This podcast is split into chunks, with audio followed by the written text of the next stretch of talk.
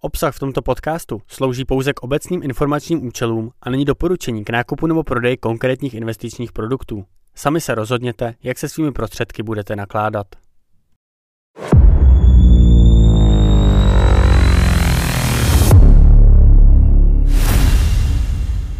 Vítejte u podcastu Akcie v akci.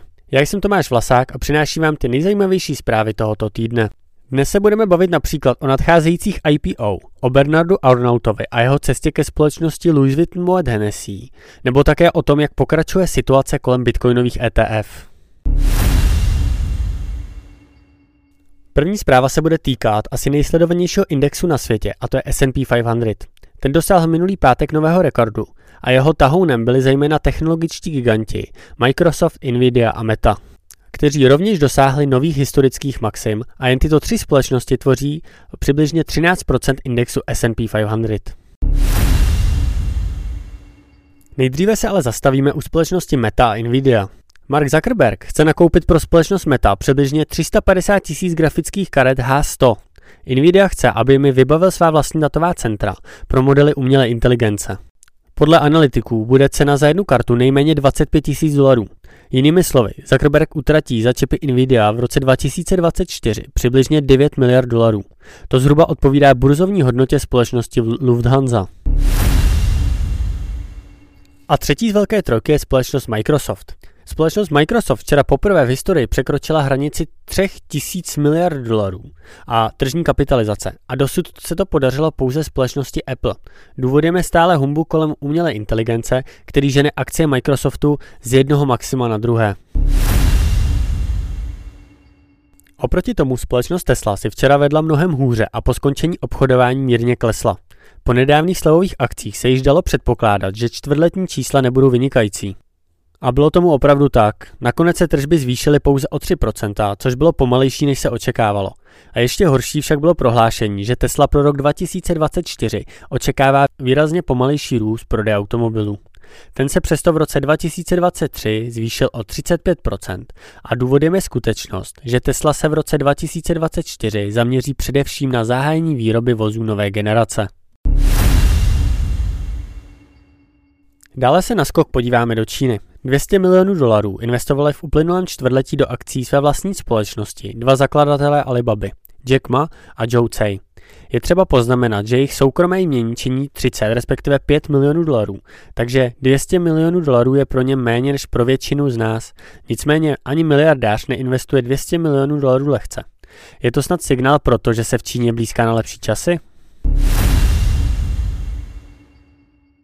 IPO neboli první veřejná nabídka akcí je na akciových trzích vždycky velká událost. Ovšem v těžkých ekonomických časech se společnosti jen zřídka kdy dostávají na burzu. To také vysvětluje, proč v posledních dvou letech proběhlo jen několik IPO. Ale nyní, když se nálada opět zlepšuje, se však zvyšuje i počet chystaných IPO. Například Reddit, Shein, Douglas. Ti všichni chtějí brzy vstoupit na burzu.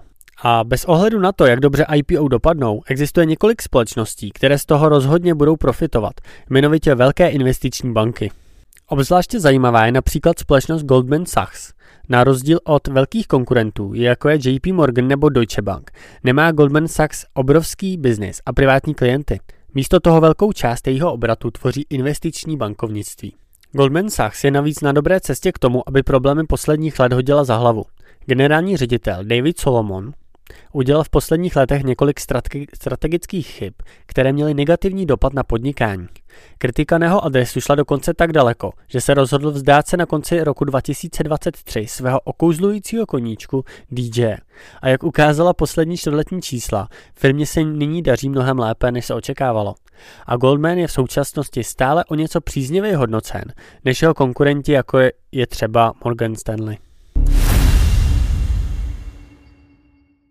Nyní tu máme zrušující příběh o tom, jak se Bernard Arnault stal majitelem značky Moet Hennessy Louis Vuitton.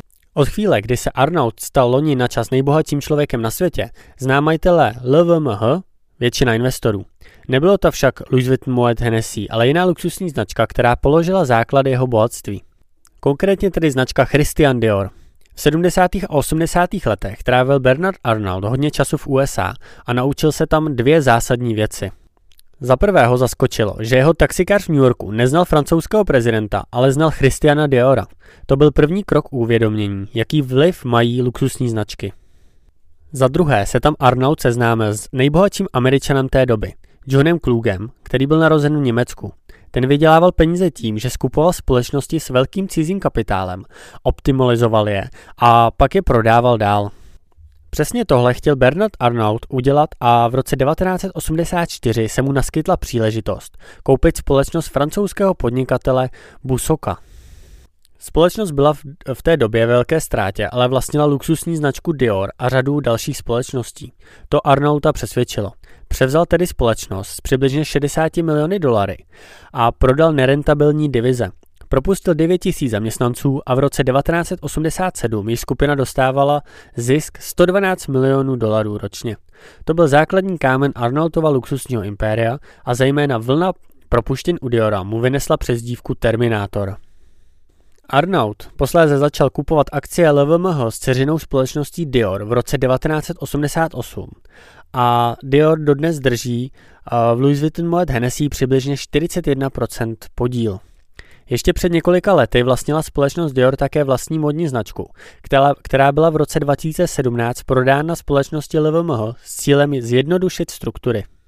Málo se ví, že dnes je Dior pouze holdingovou společností, která vlastní 41% Louis Vuitton a sama je z 98% vlastněna rodinou Arnautových. Louis Vuitton má na burze hodnotu přibližně 365 miliard dolarů a z toho 41% činí 150 miliard dolarů.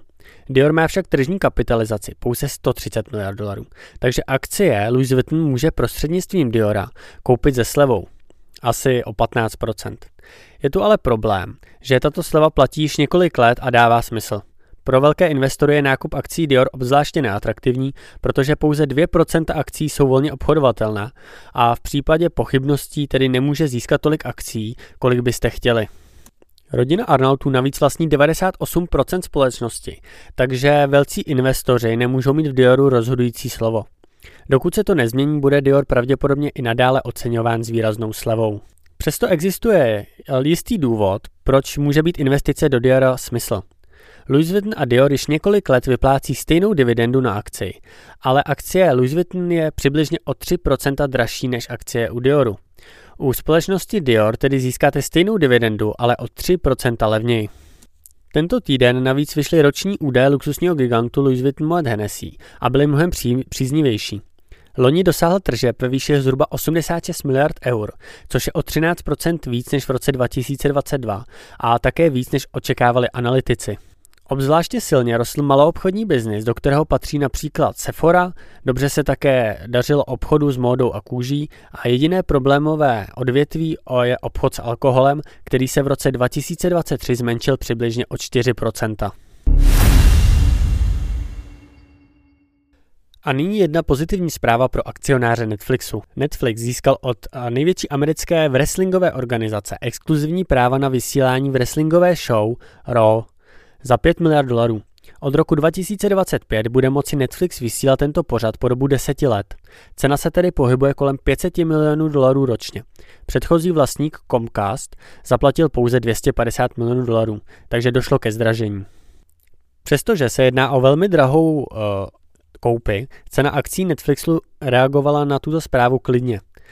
Cena je sice vysoká, ale sportovní přenosy jsou pro společnost jednou z posledních významných růstových oblastí a mnoho investorů je rádo, že se Netflix nyní zapojuje. Nicméně, jak je pak o něco později ukázala včerejší čtvrtletní čísla, Netflix to ve skutečnosti nemá zapotřebí, nebo alespoň zatím ne. Pravděpodobně se zaměřuje na budoucnost. Počet platících předplatitelů činil 261 milionů dolarů, což je zhruba o 6 milionů více, než odborníci očekávali. Silný růst byl tažen předplatným financovaným z reklamy a počet zákazníků s takovým předplatným vzrostl oproti předchozímu čtvrtletí o 70% a 40% všech nových zákazníků se nyní rozhoduje pro tento typ předplatného, nebo alespoň v zemích, kde je k dispozici. Cena akcí proto včera po skončení obchodování vzrostla o více než 5%. Ti z vás, kteří se věnují lyžování, si určitě všimli, že ceny za lyžování často rostou ještě rychleji než celá ekonomika. Ve Švýcarsku nebo Rakousku toto bohužel není možné využít, protože většina provozovatelů lyžařských středisek není kotována na burze. Nicméně americký hráč na poli akciového trhu, Well Resort, je stále větší zejména ve Švýcarsku, a kromě 37 lyžařských středisek v Severní Americe a tří v Austrálii má společnost od loňského roku dvě lyžařská střediska ve Švýcarsku. Well Resort za oba zaplatil více než 100 milionů eur a plánuje velké investice do zasněžovacích zařízení, vleků a stravování. Také se pokusí v Evropě prosadit koncept Epic Pass. Jedná se o roční skipas, který umožňuje lyžování ve všech lyžařských střediscích společnosti. Cena je poměrně vysoká a pohybuje se kolem tisíce dolarů, ale za jednodenní pernamentku v některých amerických lyžařských střediscích společnost může zaplatit a 300 dolarů. A poměr mezi ročním a jednodenním skipasem se ve Švýcarsku blíží poměru 1 ku 14. Pokud tedy chce Well zvýšit popularitu ročních pernamentech v Evropě, prvním logickým krokem by bylo zvýšení cen jednodenních pernamentek. Zda se tak stane, ukáže až čas. Každopádně obchod v USA opět ukázal, jak jsou pernamentky lukrativní. Kvůli špatným povětrnostním podmínkám bylo v letošní sezóně do 7. ledna zatím o 16% méně lyžařů než loni. Vzhledem k tomu, že většina zákazníků platí prostřednictvím Epic Pass, tržby přesto vzrostly o 3%. Další zastávkou v našich investičních zprávách bude nizozemská banka ING. V posledních letech byly banky na akciovém trhu spíše nezajímavé kvůli politice nulových úrokových sazeb ECB. Protože se však úrokové sazby nedávno vyšplhaly až na 4,5%, zisk banky opět roste. Z toho těží všechny evropské banky, Deutsche Bank i Commerzbank. A němečtí šampioni jsou však stále ve srovnání se svými evropskými kolegy poměrně trpaslíci. Dohromady mají tržní kapitalizaci 40 miliard eur, zatímco jen jejich nizozemský konkurent ING má tržní kapitalizaci 45 miliard eur. ING také těží z obratu ve vývoji úrokových sazeb. Obrat se zvýšil z 9,5 miliardy eur v první polovině roku 2022 na více než 11 miliard a v první polovině roku 2023. To však přináší dva problémy. Za prvé se zostřila konkurence o vklady klientů a to znamená, že buď musíte platit vyšší úrokové sazby nebo o peníze zákazníků přijít. Vliv úrokových sazeb ukázala nabídka ve druhém čtvrtletí roku 2023. V té době ING nabízela krátkodobou jednodenní úrokovou sazbu ve výši 3%, což byla velmi dobrá nabídka. Výsledek je takový, že 16 miliard eur dodatečných vkladů přišlo na banky účet. Na druhou stranu příjmy z půjček klesly. To je na první pohled logické, protože pokud úrokové sazby rostou, poptávka po úvěrech klesá.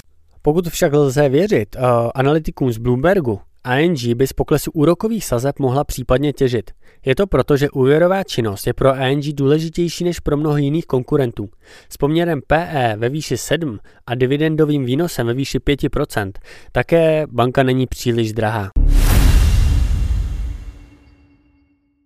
Předposlední zpráva tohoto podcastu je o americkém leteckém průmyslu, který je v poslední době na vzestupu. Poté, co United Airlines v úterý překvapily investory silnými prognózami pro rok 2024, American Airlines včera ze stejného důvodu vzrostly o zhruba 10%. To povzbudilo i další akce leteckých společností v USA, eh, s jednou výjimkou. Boeing již opět ztratil kolem 6% a nadále trpí následky fiaska společnosti Aljaška Airlines. Protože na jedné straně tu byly dobré zprávy, letecký úřad v USA uvedl, že letadla 737 MAX 9 budou moci po provedení současných speciálních kontrol opět létat. Současně však také uvedl, že nepovolí žádné rozšíření výroby letadel 737 MAX, dokud Boeing nedostane své problémy s kvalitou pod kontrolu. To je pro Boeing velmi nepříjemné. Vždyť výroba by se měla skutečně zvýšit z 38 letadel měsíčně na 50 už v roce 2025. A dnešní epizodu zakončíme jak jinak než Bitcoinem. Pokud se podíváte na tvrdá fakta, spuštění bitcoinového ETF USA bylo úspěšné. Produkty společnosti Fidelity a BlackRock se od začátku roku zařadily mezi 10 ETF s největším přílivem investorů. To je u takto mladých fondů velmi neobvyklé. Kromě toho je v současné době do bitcoinových ETF investováno víc než 20 miliard dolarů. To znamená, že bitcoin je nyní druhou největší komoditou ETF na světě. Hned před stříbrem s přibližně 10 miliardami dolarů, ale stále daleko za zlatem s přibližně 100 miliardami dolarů. Jak je ale možné, že při pohledu na cenu bitcoinu se zdá, že se mu daří špatně? Jedním z důvodů je fenomén Buy the rumors, sell the news. Což v překladu znamená, že před velkou událostí mnoho spekulantů sází na to, že se událost uskuteční a nakupují například bitcoiny. A pokud se událost opravdu uskuteční, už nemají důvod sázet a prodávají.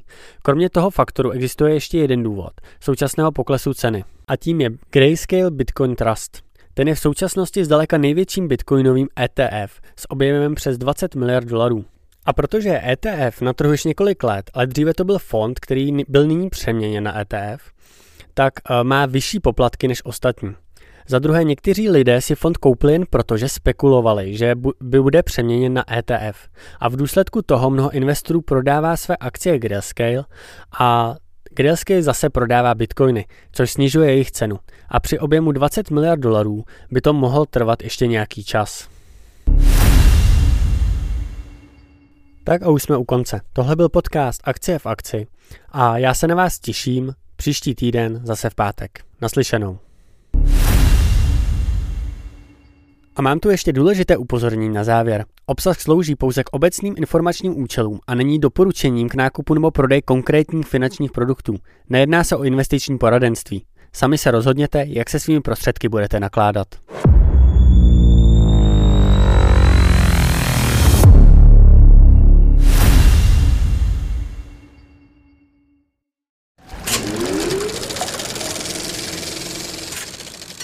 This podcast is produced by Carlsbridge.